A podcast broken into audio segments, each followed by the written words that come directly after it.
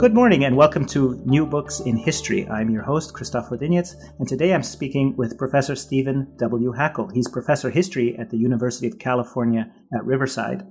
Uh, Professor Hackel has written extensively on uh, California history, early modern, I'm sorry, early American history, uh, colonial history, and most recently about the apostle of California, Junípero Serra, the Franciscan missionary who established the, the mission system up and down the coast of California. He, he also has a, a book that is a little older, uh, from two thousand five, called Children of the Coyote, Missionaries of Saint Francis. So on, on these topics, uh, Stephen Hackel is perhaps the authority uh, in, in in in the world. And he is also uh, director or co- sorry, co-chairman of Early Modern Studies at the Huntington Library's Institute Uh, seminar on Spanish borderlands. Uh, and his uh, current work involves a study of immigration and community formation in California before eighteen fifty. So th- thank you, Professor Hackel, for being with us today and speaking about your, your book, Junípero Serra, the Founding Father of California. Well, it's a great pleasure to be with you. Thank you so much.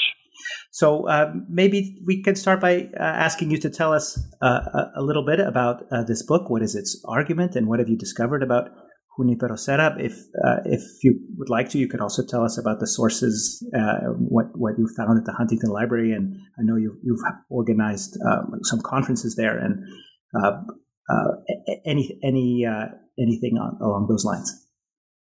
Well, the book uh, Junípero Serra, California's Founding Father, was my attempt to try and reinsert Junípero Serra back into history, to sort of place him within his proper historical context. Junípero Serra, as you wait, as as you may know, is the most famous Franciscan in California because he was the man who initiated twenty-one missions in California that became the backbone of the colonial uh, effort by Spain to settle the region. And over the years, he's become increasingly controversial as the Catholic Church has um, recently concluded an attempt to uh, canonize him. He was canonized in two thousand fifteen, and that was part of a long struggle over his legacy in which some Catholic supporters believed he was a saint and descendants of some native groups believed he was pretty much the exact opposite and had, and had initiated a, a destruction of their culture. So you had this polemical debate around Serra, and what seemed to me that was really lost was the individual behind it all. And so what I tried to do in the book was go back to his roots in Mallorca, an island in the Western Mediterranean, to see where he was from, to see how his character was formed. And then I think perhaps most important to make the case that by the time he came to California in seventeen sixty-nine, he was fifty-six years old and had lived a long and consequential life. And that if we just viewed him by those thirteen years in California, where he was extremely important, obviously, that we missed much of who he was and wouldn't really fully understand his life in California. So the book begins in Mallorca. Um, a very, very fascinating place where he grew up, a place that was an entrepot, a nexus of interactions between Africans and Catholics and Muslims and Jews for centuries uh, before he was born in seventeen thirteen. I look at his life there, and then I take a, a very close look at his uh, years of, of work in Mexico um, from seventeen fifty to seventeen sixty-nine, where he was a missionary, a teacher of missionaries, and an inspirational figure for tens of thousands of people before he finally moved in seventeen sixty-seven to Baja California and then to Alta California in seventeen sixty-nine.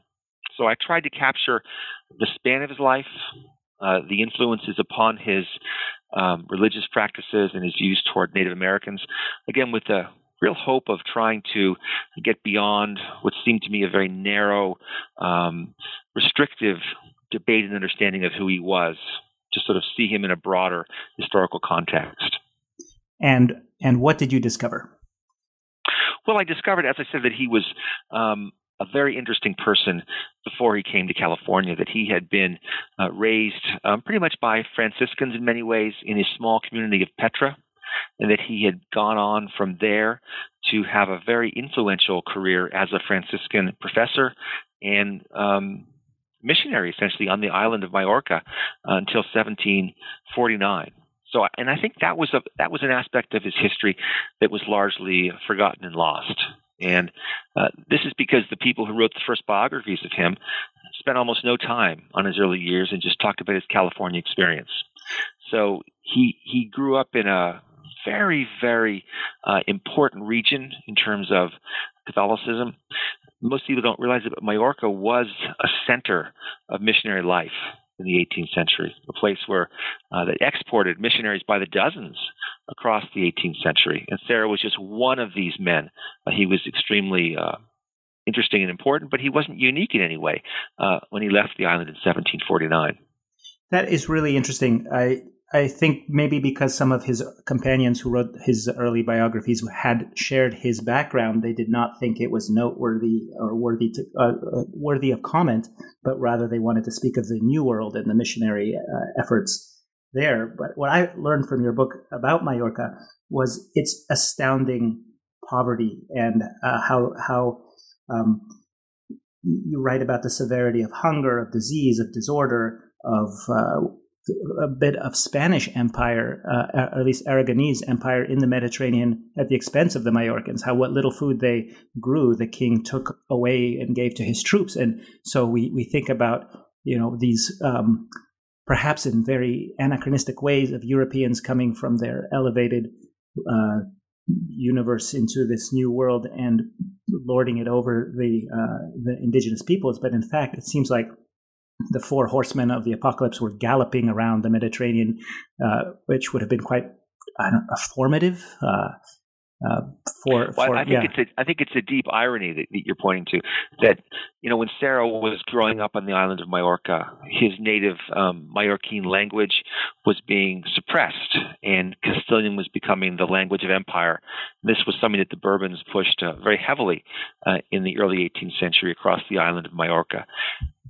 And Serra and his people really reject that. They try and hold on to their culture. They don't want to be colonized by this external Spanish force. The irony is that when Serra comes to the New World, that's really the role he plays. He tries to suppress native languages in California, tries to turn these people into subjects of a distant king. Um, and it, it really is a he, – he's not aware that he is, in a sense um, – reliving in, in an inverted way his own childhood and early adult years in Mallorca. He becomes a very effective agent of empire, even though he and his people resisted this kind of conquest on the island of Mallorca for decades. In fact, Mallorca was the last place essentially put down uh, that, that the Bourbons were able to fully enforce their rule a- across uh, much of Spain. Do you find that to be normal in the eighteenth century? I, I'm a little more familiar with the sixteenth century, and it seems to me the Franciscans who first came to Mexico were quite eager to learn native languages and try to use the, the indigenous languages as a way to access the, the culture here in, in order to to to, uh, to be uh, uh, proselytizers of, of, of their gospel. Do you find that that was still true in the eighteenth century, or no, it was much more... everything has to be Spanish, Castilian Spanish? Well, there, there's a big transformation that occurs sort of in the in the minds of missionaries and their practice between the fifteen twenties and the seventeen fifties when Serra comes to New Spain. In those early years, you had a tremendous optimism in, in the sixteenth century that there was a new world that could be conquered, that native peoples um, would essentially throw down their beliefs, give them up once they had heard the gospel. And this is a sort of a, a belief that animates the lives of the first two generations or so of Franciscans, some of them from Mallorca. But by the mid-eighteenth century, uh, missionaries for the most part realized that in many ways that was a naive belief. And there's going to be a lot of work necessary to convert Indian peoples to Catholicism. There's also a, a, a real decline, we could say, in the way that missionaries respect and understand native peoples. Mm. The early ones, as you suggested, were in many ways themselves skilled ethnographers, or we would have called them anthropologists in some ways. They really wanted to master and understand native belief, not because they respected it or they believed it was true or, or valuable, but because they knew that if they wanted to overturn it, they had to understand it. By the mid-eighteenth century, when missionaries are moving into the distant regions of the of northern New Spain, where native peoples don't have monumental architecture, they don't have pyramids, they don't have recognizable cities, they don't have, in the missionaries' eyes, uh, political leaders, religious leaders, they don't have gold and silver and all the items that the Spaniards believed were emblems of an advanced civilization. They look at these people, Sarah included, and they see humans who are just a little bit above animals in their own eyes. They dress in, in limited clothing. Uh, they have homes that are made out of local brush or wood. And this, to the missionary's eyes, suggests that there's these people are barely civilized. So consequently, missionaries like Junípero Serra devote almost no time at all to understanding native religious belief, and they dismiss it out of hand as superstition, as incorrect, silly beliefs inherited from their ancestors. So we don't have that rich ethnographic tradition in Sarah's generation of missionaries that we see two centuries earlier. And that's that's really a pity, um, because it meant that Sarah never understood the people he worked with, and it means that today we don't have a full sense of the native beliefs that Sarah tried to overturn.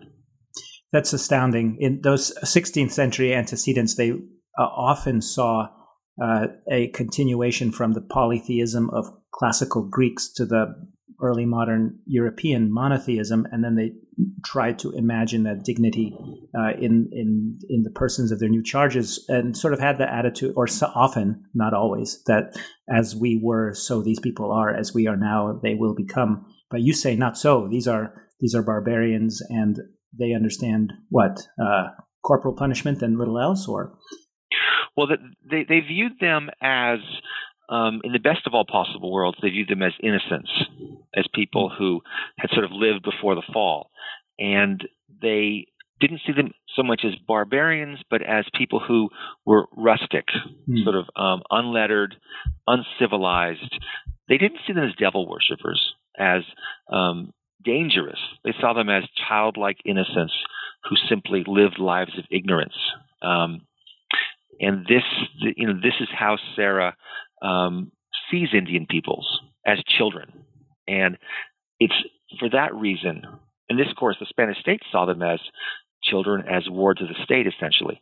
And th- it's for this reason that Serra believes, that, and he's in no way unique in this sense, he believes that corporal punishment, the whipping and flogging of Indian peoples, is essential to their salvation.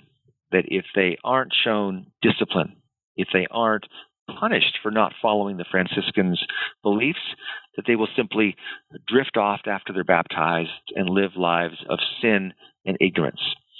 So Sarah, while we don't know if he ever actually beat Indians himself, certainly speaks in favor and articulates um, a, a plan and a vision in which Indian peoples, once baptized, won't be, won't be able to leave missions, and if they act in ways repeatedly that are against the interests of the missions that he founded, that they would be flogged, uh, beaten by other Indian peoples working for the Franciscans or by soldiers in California.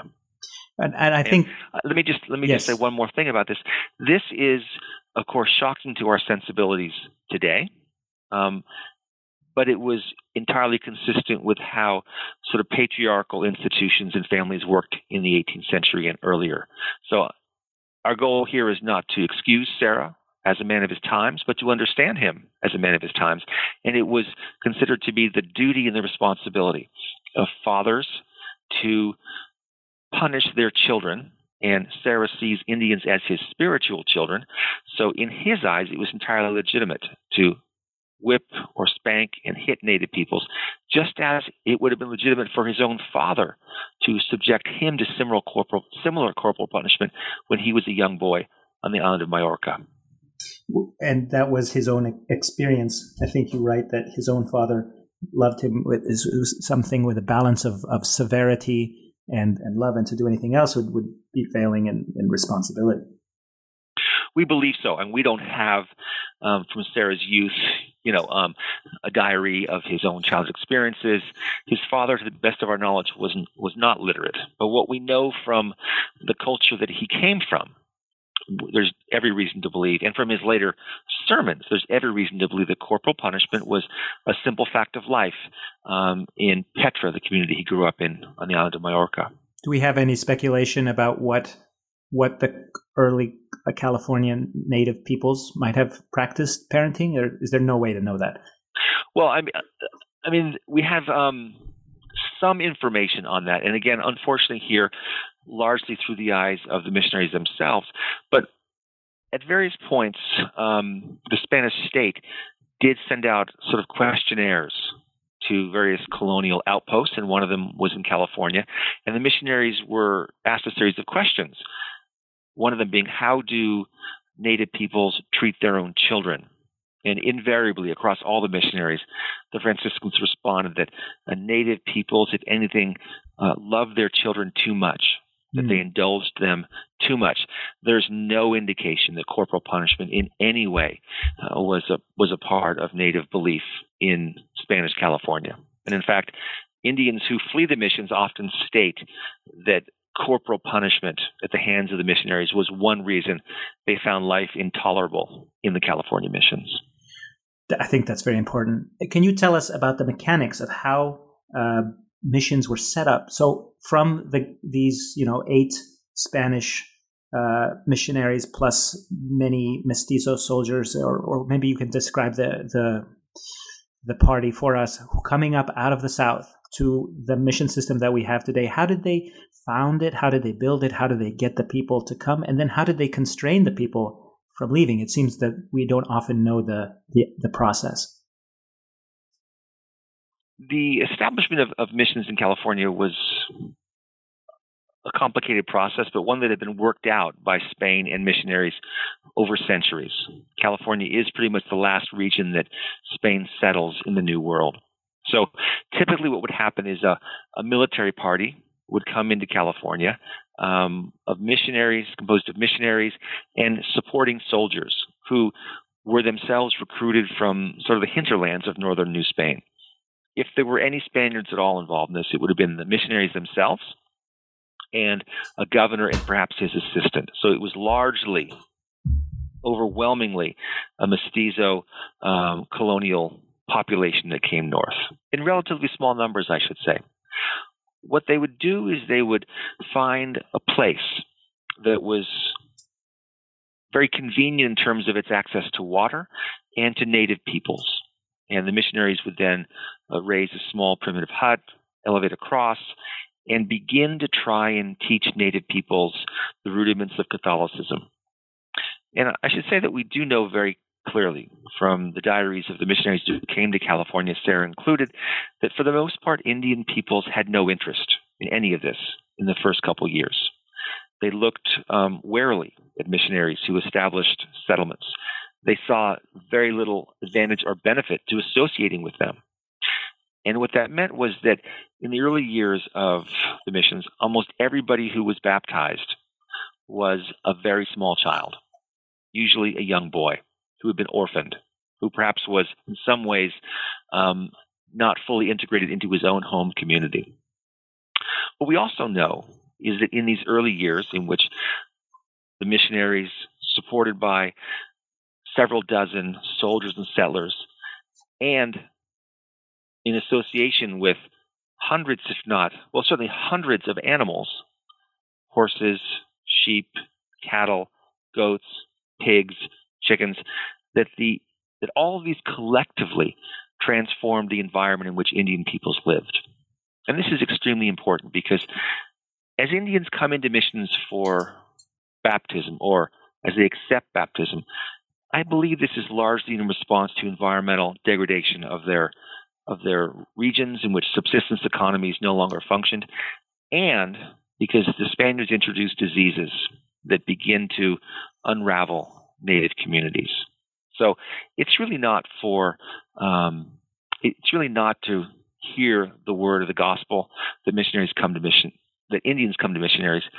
It's really because they are looking for food and places to reconstitute their fraying lives as they're under assault, essentially, from this whole environmental transformation in their region. And the alternative, the alternative, do we know if, you know, say other populations said, well, we're moving north, or we're moving east, or we will, um, or there was there was no way but this way to. Well, what, what we believe is that this process unfolded over twenty or twenty-five years in the places where the missionaries established their own presence. that it, there was no sort of massive conversion of Native peoples overnight, and that it was a slow but steady unraveling of Native villages. We think that for every two Indians who came to a mission, at least one didn't. Uh, so you know, the population slowly but inexorably moves from Native villages to Franciscan missions, where you have whole new sort of combinations of of people living together, different villages, often people speaking different languages, coming into California missions. And I think they largely do so um, in a great misunderstanding. I think the belief was they could go there, um, reestablish their families and communities, and live off the livestock and the agriculture practiced at the missions, or that they practiced at the missions, I should say. But the missionaries have a very um, inflexible belief that once Indians were baptized, they had to live the rest of their lives at the mission under the bell. And this, I think, is something that Indians resist throughout the colonial period. Um, and it's fugitivism or flight from the missions is, is a constant theme in all of the missionaries' correspondence. And it seems to have been an indication that the lives that Indians lived at the missions were not really ones they accepted or fully anticipated when they moved there. So they have changed categories from benighted innocence into some kind of uh, rebels or or. Um, I think that I think that's a good point. Yeah, I mean, I think that that the missionaries, Sarah, especially before they set foot in California, before they began their endeavors there, they did have a fantasy um, that Native peoples, once they heard the gospel, would in some ways move quickly, not instantly, but they would move towards Catholicism. And Serra believed deeply um, in the writings of a Spanish nun, Maria de Jesus of Agreda, who wrote many, many books um, in which she described how she, as a spiritual nun in Spain, had bilocated, meaning that she was in two places at one time. She was in her in her nunnery um, in Spain, but simultaneously she was preaching, she claimed, um, in the vernacular, the native tongue of Indians throughout the Southwest. And Junípero Serra believes that she's come to California, or that she had come to nearby regions and spread the word of the gospel, in a sense, laying a foundation for the arrival of men like himself. But I think it's pretty clear that after five, seven, ten years, that Sarah no longer believes that it's going to be an easy road in California. And as you suggested, Indian peoples, when they resist, when they attack missionaries, when they destroy missions, they're seen in a much less uh, idealistic light, of course, by the Spaniards afterwards. So from this, which is a cultural tragedy, or it sounds like, from our twenty-first century point of view, after self-determination and um, and all the all all the well, inheritance it, we have it, today. It's sort of more, it's sort of more than a cultural tragedy, because the clearest legacy of Spanish colonization of California and the establishment of the twenty-one missions is the rapid uh, decline of the Native population in California. And what we know is that the rates of mortality that Indians suffer in the California missions are astronomical, that the missions had essentially, um, they were cesspools of European disease, and they were cesspools of just ill health. There, there was not good water. There was a very limited diet, an adequate diet in terms of calories, but not one that was particularly um sustaining in any way beyond just sort of a number of, of calories consumed by Indian peoples. And Indians every year in the California missions, their population falls by five or ten percent. And the net result is that missionaries begin to recruit Indians from greater and greater distances from their own missions. And this, for twenty or thirty years, masks the sort of cratering of the Native populations most adjacent to missions. And by the eighteen twenties, eighteen thirties, California becomes um, a place that is sort of a widowed land in which you have far fewer Native peoples than two generations earlier. Uh, and this is also a um, a shortened experiment, because unlike Mexico, where we can see the development of a hybrid culture over centuries, here very sh- within one generation, um, Spain turns into an independent Mexican republic, followed by the United States uh, acquisition of California after the war in eighteen forty-six. Um, so we don't really know if anything would have developed on its own, because suddenly there's political Uh, reversal. I think. Yeah. I think what's interesting is that Spain has about fifty years in California, from seventeen sixty-nine to eighteen twenty-one, and I think you're, you're quite right that in in central Mexico, in New Spain, you have you know two and a half years in which the colonial project unfolds. Two and a half centuries. California, it, two and a half centuries. Yeah. Excuse me. Uh, California is much different, but what we do see is by the within fifteen, twenty years at all the missions, we do see um, a native, an emergence of uh, of a native elite that speaks Spanish. Some of these people write Spanish. Um, they they begin to understand how to use the Spanish colonial system, its laws, um, its rivalries between missionaries and soldiers, to gain some kind of foothold in the emerging society. And many of these native peoples, and, and they're exceptional. I don't want to suggest that this is a, a happy story or a uniform story, but we can see sort of a nucleus of a new population emerging of native peoples um, who practice Spanish trades, who are vaqueros, who are masons, um, who have the skills necessary to survive in the colonial world. But as you suggest, by the eighteen twenties and thirties, forties, and afterwards, you have this um, Anglo population that moves in ultimately with the conquest of California in the late eighteen forties that undoes all of that, and that the sort of the the, the, the nascent uh, native class that's going to potentially have more autonomy and more independence within a colonial system is wiped out um, because the Americans who come in have no interest and coexisting with Indian peoples. It's worth remembering all along that the Spanish system was rooted upon the conversion of native peoples, the incorporation of native peoples into a new society, whereas citizens from the U S or colonists from the U S have no interest in that. They see Indians as um, foreign, as dangerous, and as a threat to their own system and their economic survival. I think that's a very important point, and I think we could talk about that at, at, at length, but I'd uh, hate to uh, to run out of time and not ask you about the canonization of Junípero. So uh, twenty fifteen, Pope Francis, our first uh, Latin American pope from, uh, from from the New World, who has uh, it, it expressed uh, sympathy and solidarity with native peoples, certainly in his uh, second encyclical letter uh, describing special care for indigenous communities and cultural traditions, then comes to the United States on his first visit and canonizes uh, Junípero, making him, making him a saint. And so how should we understand this for for a man who at once had such zeal for the for the uh, spreading of the gospel, but at the same time was um, what you describe a um, and and and oh I forgot the quotation, but you know the the agent of of empire. And uh, how does how does uh, a, a figure like Pope Francis um, believe believe his uh, believe Junípero Serra's place to be?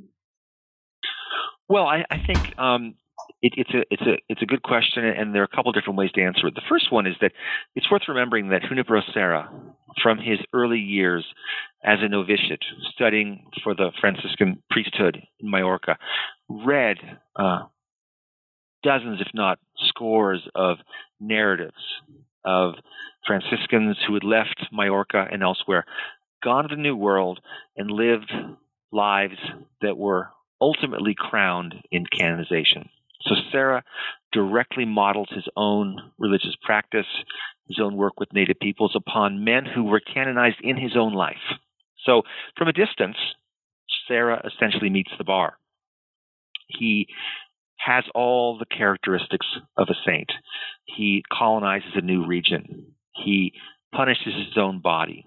He seems to be a leader among men, and in his own life, people said they walked among a saint when they were with Junípero Serra. So there is sort of a record of saintliness in Serra's own life that the Pope and others drew upon when they declared him to be a saint. But canonization is a deeply political act, because there are lots of other men like Junípero Serra who will never be canonized despite their own quote-unquote saintly qualities. So I, I think what's key here in understanding why Serra was canonized in two thousand fifteen, he represented in the eyes of leading Catholic priests in California, the Southwest, and the United States, Serra symbolized for them essentially an ideal immigrant, a man who had come north from Mexico, preaching Catholicism and hoping to found saintly communities in California. He was a man who also called up the notion that Spain and Catholicism were among the first settlers of the New World. After all, they did come long before the Puritans. So for the Archbishop of Los Angeles, Junípero Serra becomes a symbol of essentially the deep roots of Catholicism in the New World as a way to give most U S citizens a lesson in history, to suggest that the United States actually was not just a Protestant nation, but its earliest roots were Catholic among men like Junípero Serra who came north to establish communities. So that makes Serra very, very attractive um, for many religious leaders in California, the Southwest, and the U S. But there's another key factor here, um, and it, it's very, in some ways, hard to understand. But I think that the religious hierarchy, the Catholic hierarchy in California and elsewhere, looked with horror upon Donald Trump and others who began to push an anti-immigrant platform in two thousand fourteen and fifteen. And people, among them the Archbishop of Los Angeles, tried to argue that actually Trump and his men were all wrong, and that Junípero Serra was a model immigrant. This was a, a man who had come from Mexico who was not a rapist, wasn't a thief, wasn't a murderer, was actually um, a good man who would ultimately be canonized. So I think the political moment of two thousand fifteen, in which there was this rising wave of anti-immigrant sentiment in California in ways that we couldn't have anticipated long before, um, helped Junípero Serra achieve canonization. Do you see any uh, uh, sort of universalistic impulses in the Catholic Church that say it doesn't matter that these are Spaniards and these are uh, native Californian peoples, but rather these are humans and these are humans, and coming to coming to California from Mexico is like coming to pagan Germany or England or Poland or wherever else. And yes, there is plague and death and violence, but this is how we consolidate one universal church? Or is that a fantasy to project onto onto people of the past? Well, I, I do think that at some level, um, obviously, Junípero Serra and practicing Catholics Um, and leading Catholics, whether they're the Pope or the Cardinal or whoever, uh, believe that Catholicism is a universal religion. It's the only true religion, and doesn't matter if it's practiced in Mexico or Germany or Spain or France or wherever, that it is a universal truth. But but Serra wasn't canonized because of that. He was put forward as a symbol of a different kind of immigrant to California. I mean, he, of course, was not an immigrant to California. I mean, he came from Spain, from Mallorca, and he, he didn't see himself as Mexican at all, saw himself as Majorcan. But I think we can't lose track of the fact that the goal here was to re-educate Americans about the religious origins of the United States, and to suggest that actually we aren't a Protestant nation, but we're a nation with deep roots in Catholicism. And I think that was the ultimate message that the Catholic hierarchy wanted to push when they argued that Junípero Serra was worthy of canonization when the Pope finally canonized him in two thousand fifteen. So then from that point, let's let me ask you the same question in, in a secular light, because as you observe and as you imply with the title of your book, as a founding father, Junípero Serra is also California's one of California's two statues in the Capitol Rotunda in Washington, D C, where the Pope famously visited him also. And in fact, he's the only Hispanic American of those one hundred. And there he stands among George Washington and Sam Adams and Ethan Allen and other sorts of founding fathers, as you point out. Uh, is that why he is our founding father? Because he, you know, uh, f- with all his flaws and um, anachronistic criticisms that we may give him, built what we have today? And should he be there? Well, and should he be there in the twenty-first century? Well, I think the, the first part, to answer the first part of your question, he is every bit as important to the establishment of California as any of those other founding fathers are to the regions they settled or the nation state that they formed collectively in the mid seventeen seventies. I think what I was trying to suggest in the title to the book was that California has its own unique history. And while, of course, California is part of the United States of America, its own colonial roots are not in England or Great Britain or the East Coast, but they're they're really anchored in a different kind of individual, a Franciscan missionary who came to California with very different beliefs, not talking about democracy, but talking about sort of um, monarchical absolutism and a sort of religious um, belief that was considered to be universal ac- across um, the globe. So he is California's founding father in the sense that he is the first person to envision a common language across California, um, a series of communities knit together through commerce and transportation systems. I mean, he does really articulate for the first time a collective identity that he sees, that he hopes one day will stretch from San Diego to San Francisco. So he, he's extremely important. The second question is very difficult and timely, of course. Should he be in the capital as a representative of California?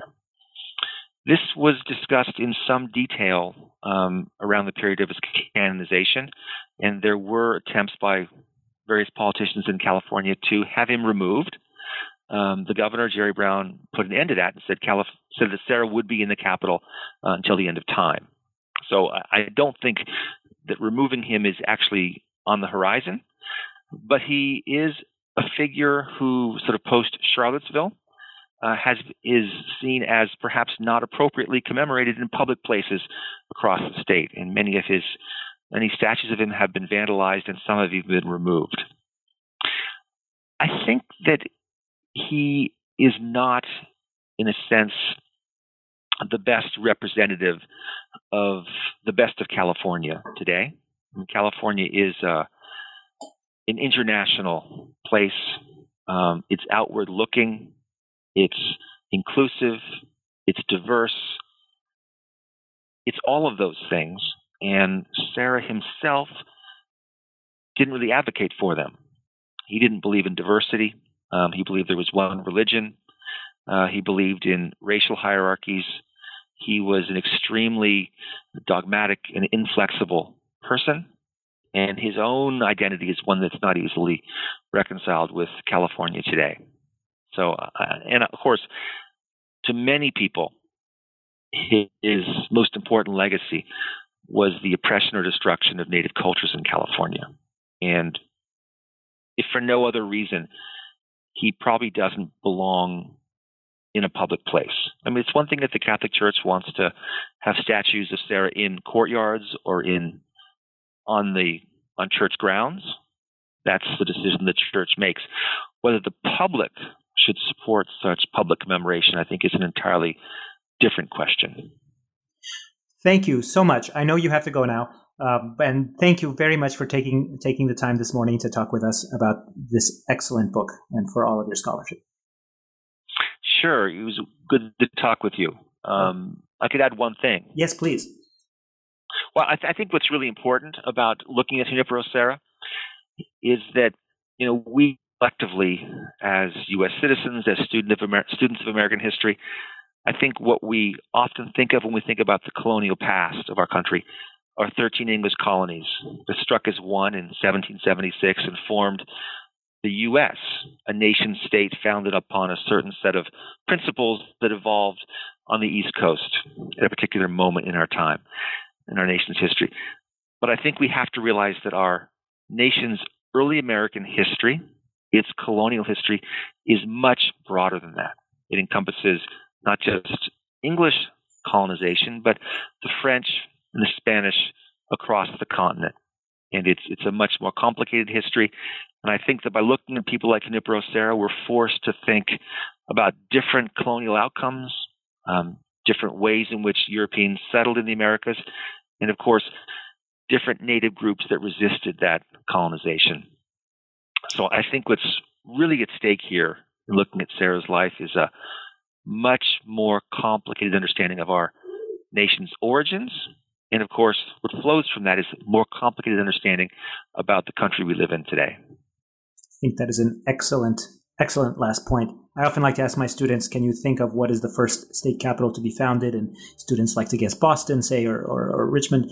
But in fact, it's Santa Fe in sixteen oh nine. Uh, and this just goes that uh, this country is older and broader than, than we often think of it. Yeah. Well, thanks for letting me squeeze it in. I appreciate it. It was my great pleasure. Thank you again.